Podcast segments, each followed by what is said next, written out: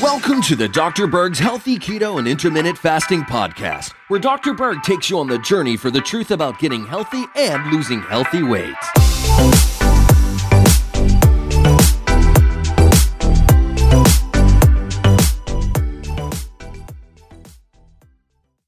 Let's talk about the liver and some really important things you can do to help improve your ability to detoxify and reverse damage to the liver.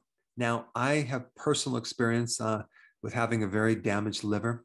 And um, some people will ask me, um, well, did you cure your liver, right? Well, I have no residual symptoms from it, and I seem to have resolved my liver problems. But if I go off my plan, okay, just a little bit, I will start to experience symptoms of a liver problem.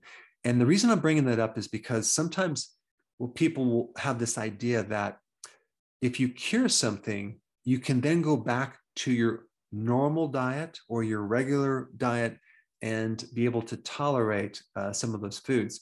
For example, let's take diabetes. I had someone actually ask me this Well, um, will your diet uh, fix my diabetes so I can then go back to my regular plan? I'm like, no, you can't do that because that would be equivalent to having a car that runs on unleaded.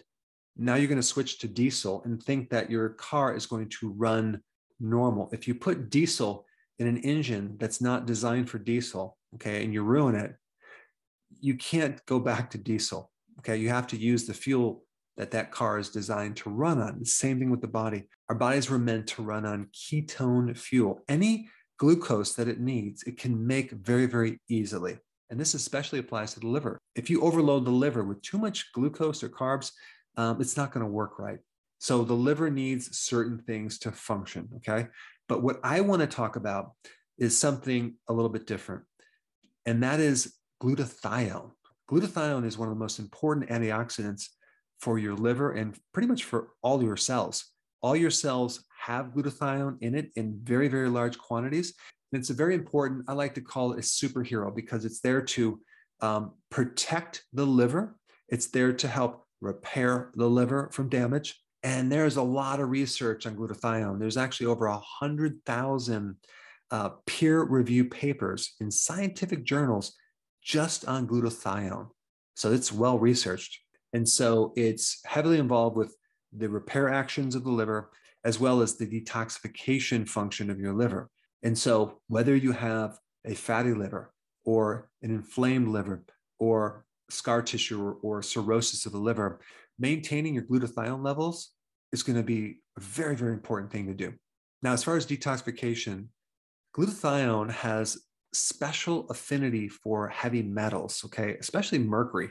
It pulls it out of the brain and brings it to the liver and out through the bile, and it gets it out of the body. I mean, that's like miraculous.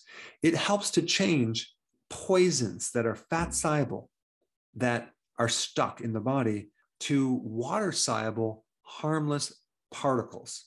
That's, that's pretty cool. It helps to break down things like hydrogen peroxide that your cells make uh, as one of the defense mechanisms in the immune system.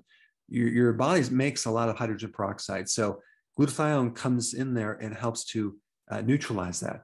If you have overdosed on something called acetaminophen, then glutathione can come in there and neutralize that effect. If you drank a lot of alcohol, glutathione can help um, minimize the damage to your liver. If you are taking medications on a regular basis, you should be making sure your glutathione is at a higher level. I mean, there are so many health conditions that are connected to low levels of glutathione. There's over 75 major diseases that are associated with low glutathione levels. And the problem is, as we age, we make less and less of it. So, I'm going to talk about how to keep it at a higher level in your body. It can also improve insulin resistance. It can help counter exercise fatigue and it can protect the mitochondria. That's one of its main functions. The mitochondria is all about producing energy. And when you get damage in the mitochondria, you're more susceptible to getting cancer. And so glutathione is directly involved in keeping the mitochondria from becoming too damaged so you can prevent cancer. So It's a really important molecule. All right, so how do we become depleted with glutathione? Well, number one, we get older. Okay. Number two, trauma. The more trauma you have, the less glutathione you're going to have. And so the need for glutathione goes up. The problem is when you get traumatized, you end up in the hospital, right? And then what do they feed you? All the things that deplete glutathione. So that's not good. So junk food, conventional foods deplete glutathione. Alcohol depletes glutathione. Stress depletes glutathione.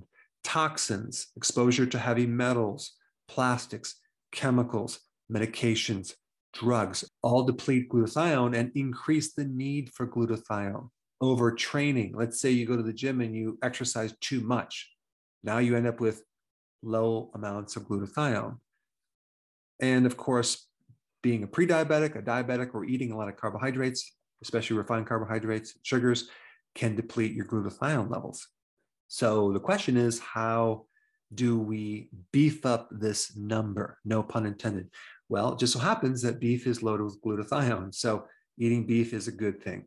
And eating animal products will give you more glutathione than um, plant sources. However, plant sources will also give you glutathione, especially the ones that are high in sulfur. Okay. That would be like the cruciferous family of vegetables um, kale, broccoli, Brussels sprouts, radishes, especially. Now, other sulfur vegetables like garlic and onion, very, very good to increase your glutathione. And so when you have your animal meats, like whether you have your beef or your fish or whatever, add the garlic and onion to it to really optimize that glutathione.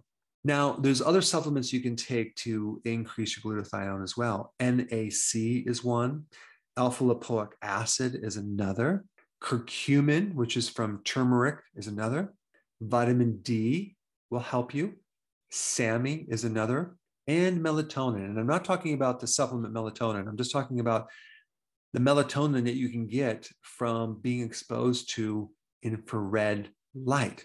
So, being out in the sun will increase melatonin, which will then increase glutathione. And melatonin is a very powerful antioxidant as well. So the combination is really good.